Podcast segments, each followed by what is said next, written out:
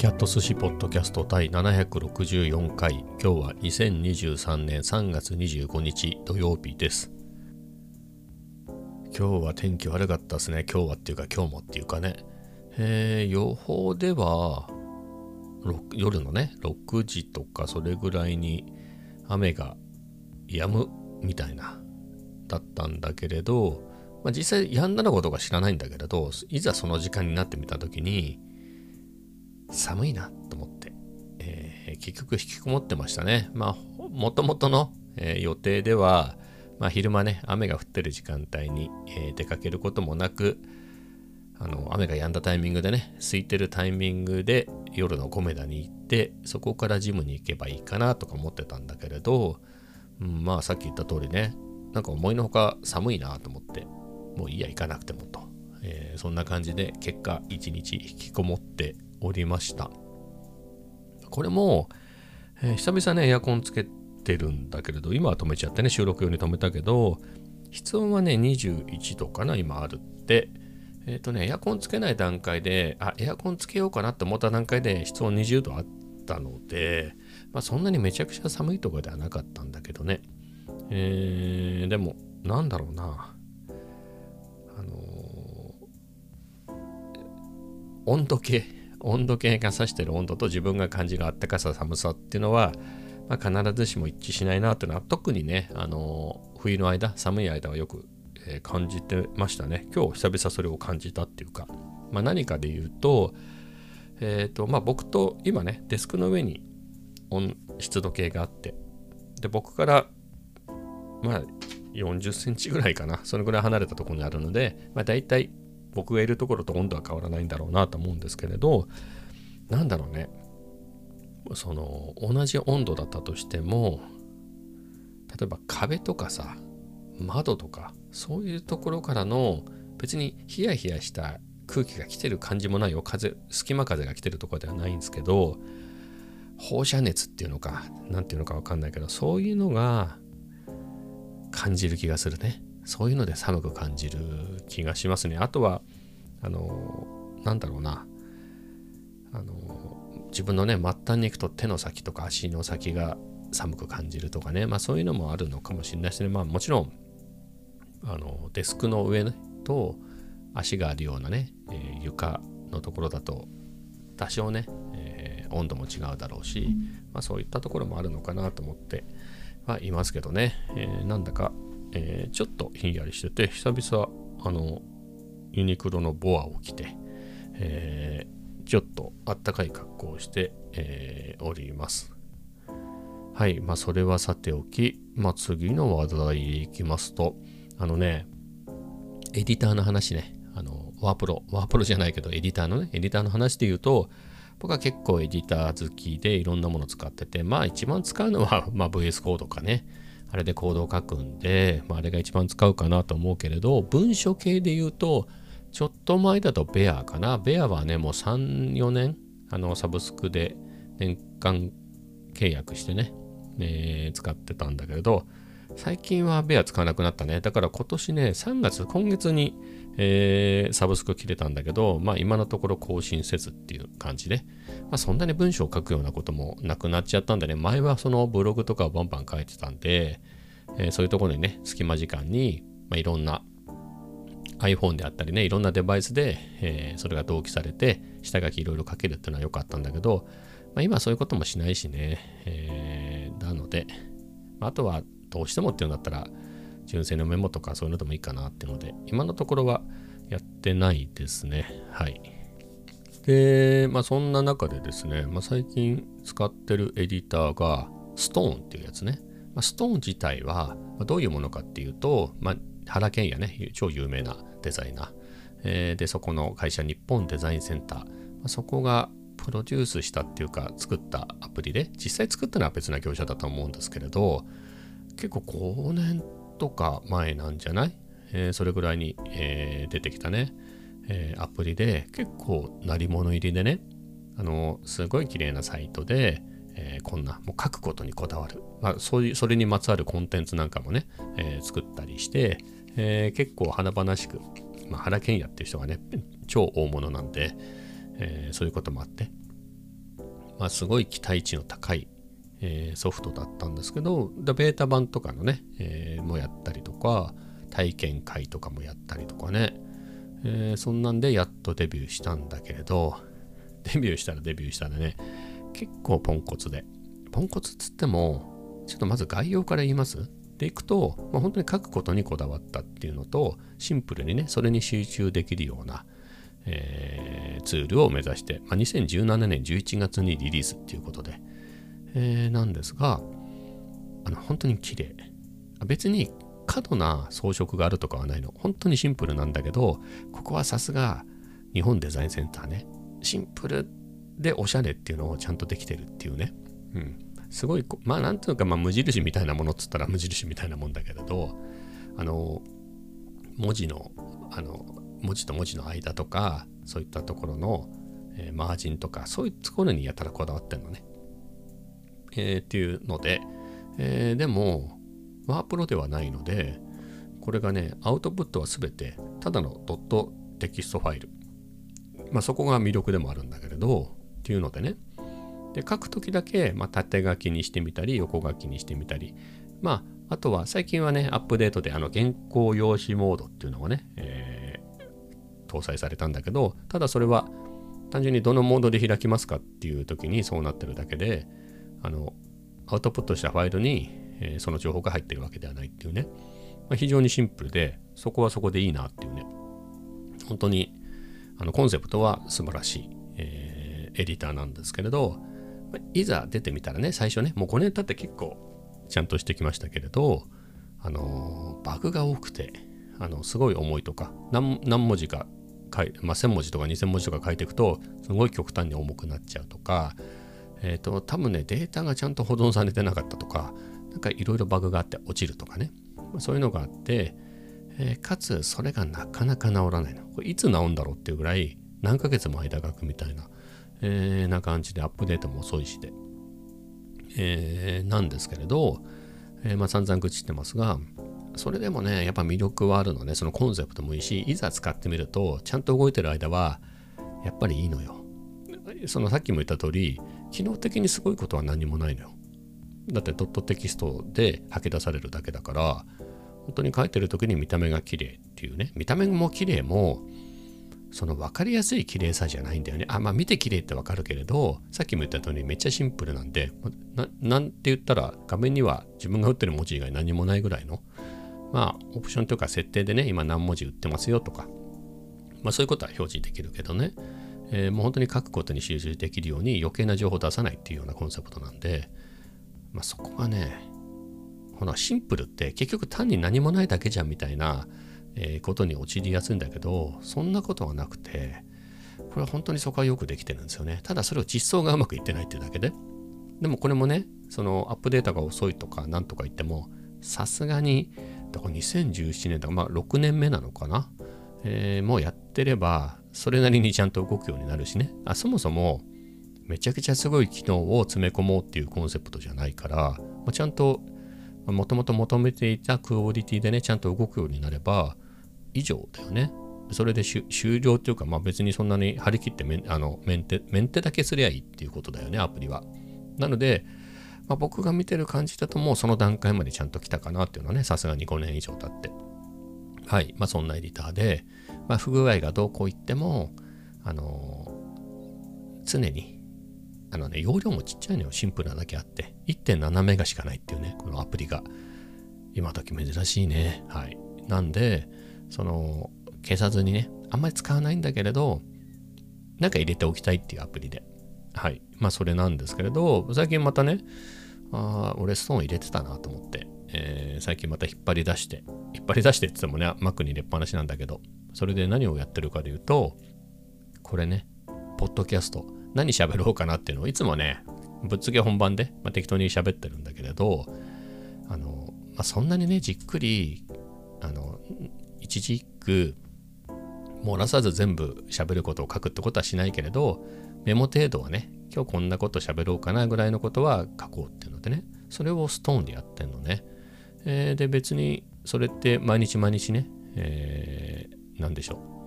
う。上書きしちゃえばいいしで、まあ、それをやってて、あと最初にね、えー、意外と突っかけ、あの、突っかかっちゃうのが、今日何回で今日何何何年何月何日何曜日っていうのを意外と言い間違えて取り直すってことがあるんだけど、それちゃんと書いてあるんで、まあ、その通り読めばいいので、意外とそれがスムーズでね、出花くじかれちゃうでしょ、こういうの。言い間違えると。まあ、それがないんでね。まあ、それだけでもね、非常にこういうメモ的なものがあるといいなっていうのをね、改めて。しかも、 Stoneはね、見た目が美しいですから、うん、いや本当にね、これ褒め言葉で。これね、3000円をた、今3000円で買えないのかな？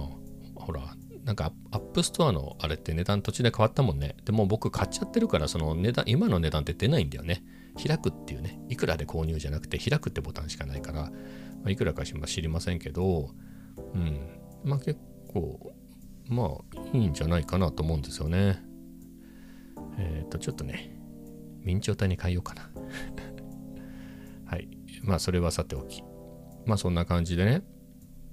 えー、それを見ながら書いてるんですけど、まあ非常にやりやすいなと思って。うん。で、改めてね、このストーンの良さをね、感じたんでね、えー、まあ、ベアも解約しちゃったし、ベア自体は解約しても、普通に使えるの、僕が使ってたような機能だとほぼほぼ使えてて、できないのが、えっ、ー、と、なんだろう、デバイス間で、えー、文章を同期するっていうのができないだけなのね。えー、なので、まあ、僕の場合はもう今ね、前は電車でね、移動してたりしたから通勤で、その間にちょっとポチポチね、iPhone で書いて、えー、みたいなことをして、あとは Mac でも書いて、iPad でも書いてみたいな。だから同期されてる必要があったけど、今って、まあ、基本いつでもどこでも MacBook Air 持ってるから、ね、カフェ行く時も持ってるし、今、これ収録してるのも MacBook Air だし、ってなると MacBook Air で書けばいいじゃんみたいな、えー、ところもあるんでね。使えなくはないんだけれど、まあまあ別にストーンを使うのもありかなと思って気持ちよく書けるしね。はい。まあそんな感じで、えー、しばらくこれを使ってみようかなと思っております。はい。もう一回言いますよ。日本デザインセンターね。ストーン。S-T-O-N-E。ストーンです。石。ね。これ確か、さっきも言ったっけ？もともと違う名前だったんだよね。トーンズじゃなくて、なんか違う名前だったんだけど、それが商標が取られてたか何かで、アナクロムで、えー、ストーンっていう風にね、並びを変えてっていう風な、だったような気がするけどね、まあ5年以上前のアプリなんでね、出たのが。まあ覚えてませんが、まあ非常に、えー、気に入ってますっていう話ですね。はい。えー、では次の話題でいくと、あの Vlog ね、Vlog、あの、昨日も言いましたけれど、まあ、完成させて今日アップしました。朝方だね。えー、朝アップしたんですけれど、まあなかなかですかね。うん、まあまあいい感じの、まあ、悪くない反響かなっていう感じでね。まあっていうか、旅行系って結構いいのよね。まあ、特にで言うと、金沢とか、あとは白川郷のやつなんか結構反響があったのに比べると、今回の神戸とかってあんまりいまいちだなっていうのがあって、なんでしょうね。神戸っていうと、まあ、観光は観光するじゃん。よりなんだろう東京とか大阪みたいなもんなのかね、まあ、白川郷ってさもう観光以外ありえないじゃない。一般的に。そんな感じなんですかね。の方がより反響があって神戸っつうとなんだろう。じゃあ東京近郊の我々が例えば都内でね、働いてるような我々が多いじゃないですかそういう人にとっての渋谷がどうしたっていうのがそれがどうしたみたいなことなのかね。まあライバルもいっぱいいるし。えー、まあそういうことなのかな。より観光地も、観光地として、例えば鬼怒川とかさ、熱海とかってさ、もう観光地として以外ないじゃない。そういうところって、そういう熱海に旅行に行きましたとか、そういうのってニーズがあるけど、普通に神戸に行ったっつうのはそうでもないんですかね。まあ、よくわかんないけれど。なので、そんなになんか普段の Vlog よりはいいけど、めちゃくちゃいいかっつったらっていうようなのがね特に1個前の有馬とか、まあ、普通だよねっていう感じだったんだけれど、まあ、今回はそういうのでいくと、まあ、ちょっといいかなっていうね。めちゃくちゃいいってことはないけれど。はい、まあ、そんな感じですね。まあこれも2週間ぶりにアップしたんで、まあ、次もどうしましょうね次がねあの最終日なのね最終日ってそんなにがっつり観光してないからあんまないんだよねで、今回、神戸で3日目に行ったね、カフェばっかり行ったの。そればっかり、えー、載せててね。しかも西村コーヒー3回行ったっていう1日、あの、中山亭本店と、えー、あと、三宮のね、えー、やつ、3回行ったのよ。2店舗を3回行ったの。で、しかも最終日の朝、もう1回ね、中山店本店に家族で行ったっつうね。えー、っていうね。えー、で、あとは竹中大工道具館に行っただけで、それもそんなには撮ってないんだよね。なんかね、あれはセブン4がなんかバグったんだよね、その時に。途中で、あれ ?ISO の音が聞かなくなったみたいなバグが、バグ、バグり出して、えー、それを、設定を、設定をいろいろ直しても直んなくて、結局あれどうしたんだっけかな？バッテリーを抜いてとか、なんかそんなことやってやっと治ったみたいなぐらいのバグり具合で、あの、それどころじゃなかったっつうのもあって、ちょっとコンテンツ的に厳しいよね。えー、なので、まあ、最近はリアクションも弱いし、気にせず、まあ3日目ね、総集編ではないけれど、まあ使わなかった、えー、ショットなんかも足して、まあ強引に1本まとめるしかないかな。まあ短くてもいいからね。まあそんな感じのを次やって、そしたらあとはね、今まで通りの普段通りの日常の Vlog かなみたいなことは思ってますが。まあそんなところですね。まあ、Vlog については昨日散々語ったので、今日はそんなに喋ることもないんですけれど、うん、まあ、悩みだね。はい。まあそんなところですね。もうここはささっといっちゃいます。えー、次の話題でいくと iPad の話をしましょうか。僕は iPad は5台ぐらい買ったかな。5枚買いましたね。初代の、本当の初代の iPad も飛びついてね、買って、えー、その次に iPad3 って呼ばれ呼ばれているね、えっ、ー、と、レティナディスプレイになった最初のやつ。で、あとは iPad mini の初代のやつと、えー、翌年に iPad mini の2ってやつかな。レティナディスプレイになったやつね。えー、それを買って、で、その後ちょっと空いて、えー、iPad Pro の10.5インチを2017年に買ったのかな。えー、それ今でも使ってるんですけれど、えー、なぐらいでね。えーまあ、愛用はしてますね。iPad Pro の10.5でいくと、順番でいくとその前の年にあの持ち歩き用に10、えっと、12インチの MacBook も持ってたので、あれ両方持ち歩いてたかな。えー、まあ、その Kindle で参考書買ってね、まあ、テク系の参考書を買ってそれを見ながら写経するみたいなので、まあ、両方持ち歩いてましたね。あの、コロナ前で行くと。えー、で、まあコロナ禍になっちゃうとね、まあ、コロナ禍でも、えっ、ー、と、カフェ散歩的なのをするようになったばっかりの頃で言うと、まあ、iPad を持っていくか持ってかないかぐらいの感じだったね。あの、手帳があれば別に暇つぶせるし、みたいなところでね。手帳って紙の手帳と万年筆ね。そういうのが好きな感じで。だったのが、えー、まあ、せっかくだから本も読もうかななんて言って、Kindle であったり、まあ逆に Kindle だと見づらかったり、まあ他のこともできたりするんで、えー、iPad Pro を持って行ったりみたいなことをしてて、でまあ、そのうち、まあ、久々 iPad じゃないや、Mac MacBook 12インチも持ち出そうかななんてやっててね、持ち出して、まあ、これもこれで結構いいななんつって、そのうち、えー、じゃあっていうことで、えー、それを売って MacBook Air の M1 のやつにしたりとかしてね、まあ、みたいな中で、えー、MacBook を持ち歩くというのはあんま減ったんですよね。あの M1 の MacBook Air めっちゃいいでしょ。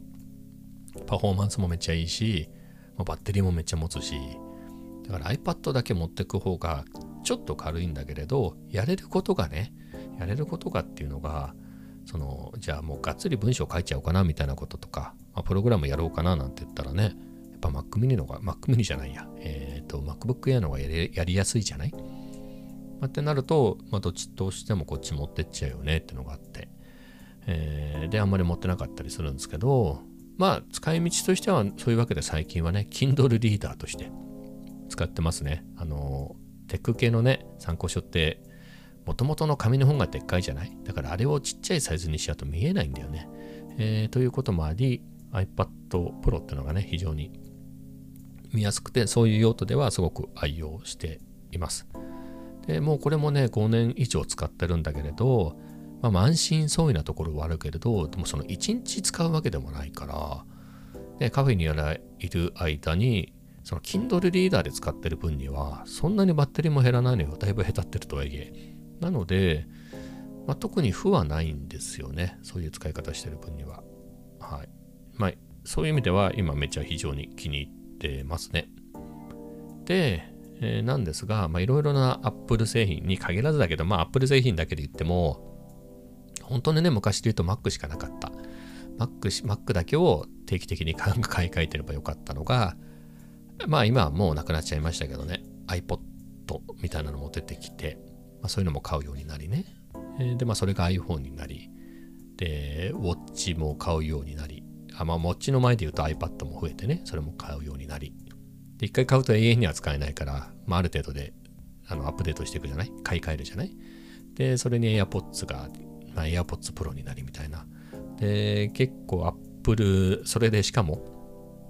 自分だけが買ってたのが、もう奥さんも子供も iPhone みたいな、いう中で、それの買い替えのサイクルもあったりして、いう中でなかなか追いついてないところがあったんだけれど、そんな中でね、iPad いいなっての思ったのは、それはずっと使ってるからあったのよ。去年の今頃か、子供が今の学校に入るタイミングで、あの、学割使えるじゃないですか。だ子供が絵を描くのも好きだしね、じゃあ子供に iPad とかもプロいいかなと思って、学割だと、その値上げ前のね、円安で値上げになる前の、ちょうど1年前の今頃、えっとね、その、なんだ、新入生フェアじゃないけど、そういうので、あの、M1 の iPad Pro の11インチよ。当時の最新モデルね。それが、あれ7万ぐらいで買えたんだよね。7万なんぼで買えたの。あの、学割と、あとはキャンペーンでね。で、それどうしようかなって悩んだの。ちょっと今思えば買っておけばよかったななんだけれど、あの、まあ、言ってもね、そうは言っても当時で言うと僕 iPhone もまだ8プラスで、ね、やっと俺、先々月ね、5年ぶりであの iPhone アップデートしたぐらいなんで、ちょっと場合じゃないなと。iPad7 万出してるんだったら iPhone 買い替えた方が買い替えないばならぬだろうっていうのもあって、まあそれで、まあパスしてたんですからね、まあ、さっきも言った通り、まあ一通り iPhone もアップデートもね、できたので、買い替えもね、できたので、まあ次は、まあ、ウォッチか AirPods Pro か、まあ iPad かなみたいなところにはあるんですね。まあ、一応、あの AirPods Pro はまあまあバッテリーはまだ、えー、持っていてね、初代の AirPods Pro なんですけど、あとはそれを保管する形で、あのー、外歩くと、歩いてる時には JBL のライブフリー2ってね、まあ、今結構 AirPods Pro じゃなくてもそこそこのやつ、そこそこの値段で出てるじゃんっていう発想で、えー、買ってね、非常に気に入ったのが JBL のライブフリー2で、まあ、これと2つ使ってるんでね、まあ AirPods Pro まだまだいけるかなみたいなところはあるんで、えー、それはそれで。でいくと、ウォッチは、えっ、ー、と、2021年かな ?2022 年あ、2021年ですね。もう2年経つのか。えー、買い替えたばっかりでもないけれどね。えー、まあそろそろと言われたらそろそろですけれど、まあ比較的新しいよね。iPad の5年半に比べたら。えー、みたいな感じなんで、まあそろそろ iPad 買い替えてもいいかなみたいなところはあって、まあ一応ウォッチはしてるんですよね。そうやって長年ね、使えていた iPhone が新しくなったので、iPad とかもいけちゃうな、なんつって。で、見てるとね、僕の使い方がもう Kindle リーダーなんですよね、さっきも言った通り。なので、ってなると、わざわざ Kindle リーダーのためにね、えー、っと、安いやつも7万ぐらいするでしょ？あの、無印の iPad の2022年モデル？あの、ほら、iPad Air とか、えー、と iPad Pro とかとデザインがね、あの、近しいやつになったやつ、似た感じのデザインになったやつ。あれっても、えっ、ー、と、7万弱でしょ？そこまで出してそれかっていうのがあるし、ってなると、まあその差だったらね、もう1万円出してエアでもいいかなみたいな。ただ、エアもあれ、出た時もっと安かったよね。途中で円安が進んで値値上げしたっていうところもあって、今セールで7キュッパで売ってるけど、もっと5000円ぐらい安かったと思うんですよね。えー、みたいなことを考えると、うん、みたいなね。えー、そこまで出して Kindle リーダーとしか使わないのはもったいないなとか、えー、みたいなことを思うんですよね。あとは、その使い方だと今のところ10.5の iPad Pro で、えー、普通に使えててね、はい、だから買い替えてもそんなにメリットはないかな充電関連で言うとねもう iPhone がライトニングですからね、まあ、そのケーブルは持ち歩いてるんで、えー、iPad Pro で不便ってことはないしあの10.5のね、えー、昔の iPad Pro で不便ってこともないし、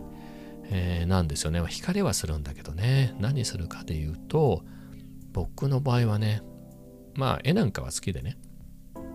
まあそれもあって、えー、iPad Pro で、えー、Apple Pencil も買いましたけれどまあ書かないよね。まああったらあったでペンは便利だけれど、まあ、結構するからね。まあそう考えると、まあ今のでもう十分かなっていうのがあって、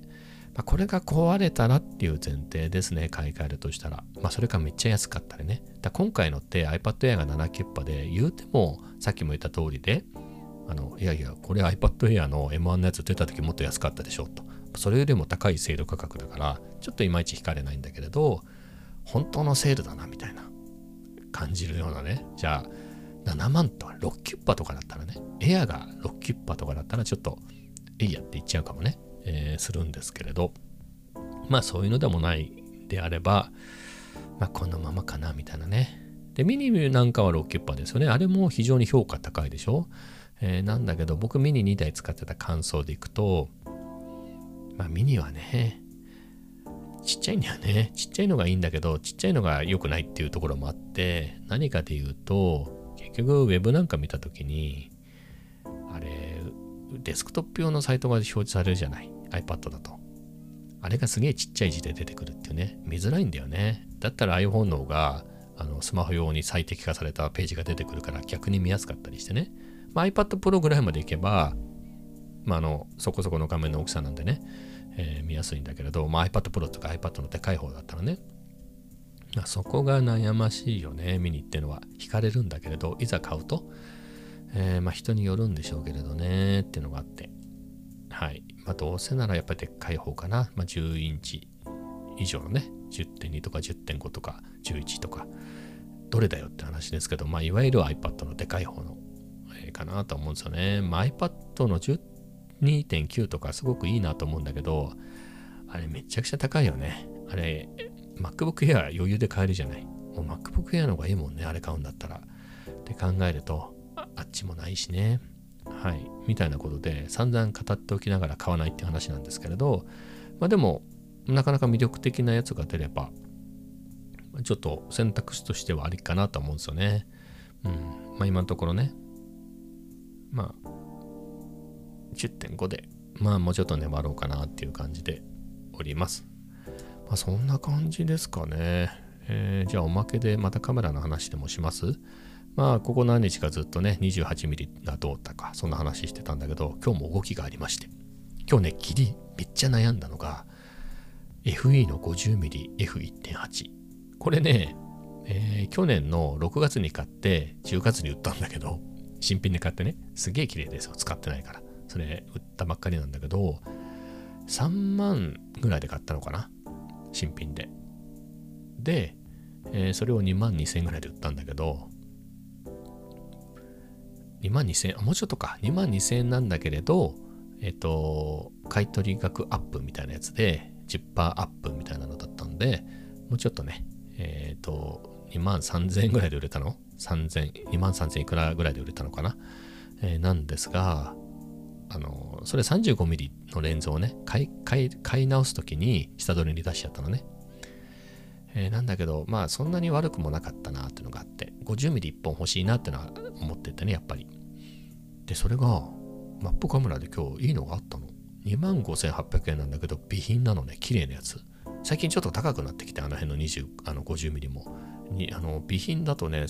結構3万弱ぐらいしてたのが、ニコパは安いなと思って。で、コンディション見たら、あの、ソニーでマウントの部品交換と、あと内部の分解、えー、点と、あと点検をしてもらいましたって。多分なんか、落としたかなんかして、結構ダメージがあった個体なんじゃないですか。まあ、だとしてもね、まあ、いろいろ、そういうところも含めて、えー、ソニーでね、ちゃんと部品も交換して、分解清掃みたいなことまでですね、して、えー、で、しかもランクとして備品っていうことで、綺麗な状態なんでしょ？だったらこれはまたとないね。逆にちゃんとチェックされてるから安心だよねって。で2万5800円なんだけどこれもさっきも言った通りね買取価格が今2万2000円弱なのよ。で、まあ、下取りで出すと10%アップで、まあ、買取シール額アップシールで10まあ3%アップとかになるからでいくともしね使って飽きて売っても、まあ、3000円ぐらいのもんで、うん、使えることになるのね。だったらまた買い直してもいいかなっていう感なのよ。ちょっとありだなと思って。あの自分が撮った 50mm のやつもう一回見直していいななんて思ったんですけど、まあ、結局は買わずにね、まあ、なんでかというと、まあ、35があるじゃん。50と30まあね35を買い直さ買い直そうかなっていう思った時に同じのを買うのもなんだからっつって50買ったのよ。安いし。でそれはそれでよかったんだけどやっぱり35いいなと思って50を売って35買ってるわけよ。でやっぱりそういうの辺の経緯も含めてね35まあやっぱりね35でいいかなみたいなところがあって50買ってもねと思って。まあやっぱりある程度切り取り感はあるよね。50mm だと。35に比べるとあの価格が狭い分ね。それはそれで楽しい感覚なんだけどまあ一度買ったレンズだっていうこともあるしねであればまあその、まあ、2万5800円ぐらいのもんだけどまあそれよりは高くなるけどじゃあまあそんな感じでいいんだあれば FE の85の F1.8 をそんな感じで使う方が面白いよねと使ってないレンズだからね。で、85mm っていう価格自体はま馴染みがありますけれど、あの、ソニーのね、FE の85の1.8は使ってないから、あれが、まあ大体、最近はね、ちょっと高くなってきて、備品で5ニッパーぐらいなもんなのよ。まあでも、まあそれこそ 11mm ね、あんまり使ってない 11mm 下取りに出すと、4万5000円弱ぐらいになるのかな？買取価格アップの入れて。でいけばね、何千円かで85にできるから、まあそっちの方が面白いかなと思ってね。えー、遊ぶっていうか切り取る感はね。えー、それありだなと思って。で、これ毎日この話してますけれど、だったらシグマの85の 1.4DGTN の方が写りははるかにいいから、そこまでいいやって言っちゃった方がいいんじゃないのかなと、えー、思って、まあ、そこでうだうだ悩んでて、あとね、ちょうどいいことにね、85の F1.8 のね、在庫がね、あんまないのよ。新品はあるけど、えー、まあ、新品で買う気はないんで、で、中古の在庫がね、最近玉数が不足で、一時山ほど売ってたんだけどね、なんだか最近なくて。っていうのがあって、で、逆にシグマの85の在庫が復活していて、えー、しかもね、今日ね、いいニュースが来たのよ。ね、シグマ買うんだったらタムロンを下取りに出さないとちょっときついなと10万ぐらいするからと思ってたんだけど、それの買取価格が僕の記憶だとマックス7万1000円だったのがね、5万円台まで落ちたのよ。うわーこれじゃ売れないわと思ってたのが、えー、まあ6万2000円、6万3000円と徐々に上がってきて、えー、おととい、おとといぐらいに6万6000円になってきて、今日ね、6万9000円まで来たのよ。うん。お知らせが来て、買い取りアップしましたって。で6万9000まで来ると、これと E の E11mm ね、もう合わせると、新品でお釣りが来るっていうね、逆にお釣りが来るっていうところまで来るから、もう痛くないよね。まあ、そのタムロンも E11mm もね、まあ、あってもいいレンズではあるんだけど、まあ、あんまり使わないんだったらね、その2本を手放して、もうシグマにしちゃうっていうのはね、えまあ飽きたらそれまた売りゃいいし、売ってなんか買い替えればいいしって考えると、今5本あるレンズが4本になるでしょ ?2 本売って1本になるから。それはそれでまたスッキリするな、みたいなところもあって、ちょっと惹かれたんだけれど、まあさすがにね、10万円の買い物、買い物っていうか、まあ逆にお釣りは来るんだけれど、まあ、よく考えようかな、みたいなね。結構でかいしね、ちっちゃいんだよ。スペックからするとすごいちっちゃいレンズなんだけど、言うてもでかいからね、もうちょっと考えようかなっていうことで、え買わずに。まあ、っていうのと、えー、まあ、下取りに出さないで、ただ単に売っても10万ぐらいになるから、あの、その2本のレンズでね、それで iPad も買えるじゃんみたいな、ちょっと順番入りくりしちゃいましたけど、まあそういうこともあってね、えー、もうちょっとこの単純にレンズを買い替えるのではなく、考えようかなみたいなことで、はい、買ってないですけどね。まあ悩ましいね。シグマの85もいいけど、うん、ちょっと悩ましい。まあ、どっちに行くかでね、写真に行くんだったら、軸写すんだったら、もうちょっとね、重きを置くんだったら、85面白いかなとは思うんですけどね。まあ、その辺も悩んでおります。まあ、で、持ち出しやすさとで言うとね、安いっていうのもあるけれど、85の1.8ね、純正の方が軽いんでね。あれだと、まあ、50mm よりはでかいけれど、まあ、もうちょっと頑張ればぐらいの大きさでね、まあ、結構持ち出せるかな、手軽にっていうところはあるんだけど、シグマの85っていうのは、ね、面白いだろうけど、どんぐらい持ち出すかな、みたいなことを考えると、悩ましいっていうね。はい。まあ、そんなところですね。まあ、そんなことを日々、えー、うたうた考えております。またね、明日になれば明日で、えー、新規のね、え中古の在庫が入ってきて、掘り出し物があるかもしれませんので、まあ、あとはね、タムロンとか、今持ってる電池の買取価格次第ですからね。はい。これがまた上がっちゃったら、エリアで行っちゃうかもしれないですけどね。まあ、そんなところで、うだうだ、えー、明日もやろうかなと思ってます。じゃあね、今日はこんなところで終わりですかね。はい。それでは、また明日。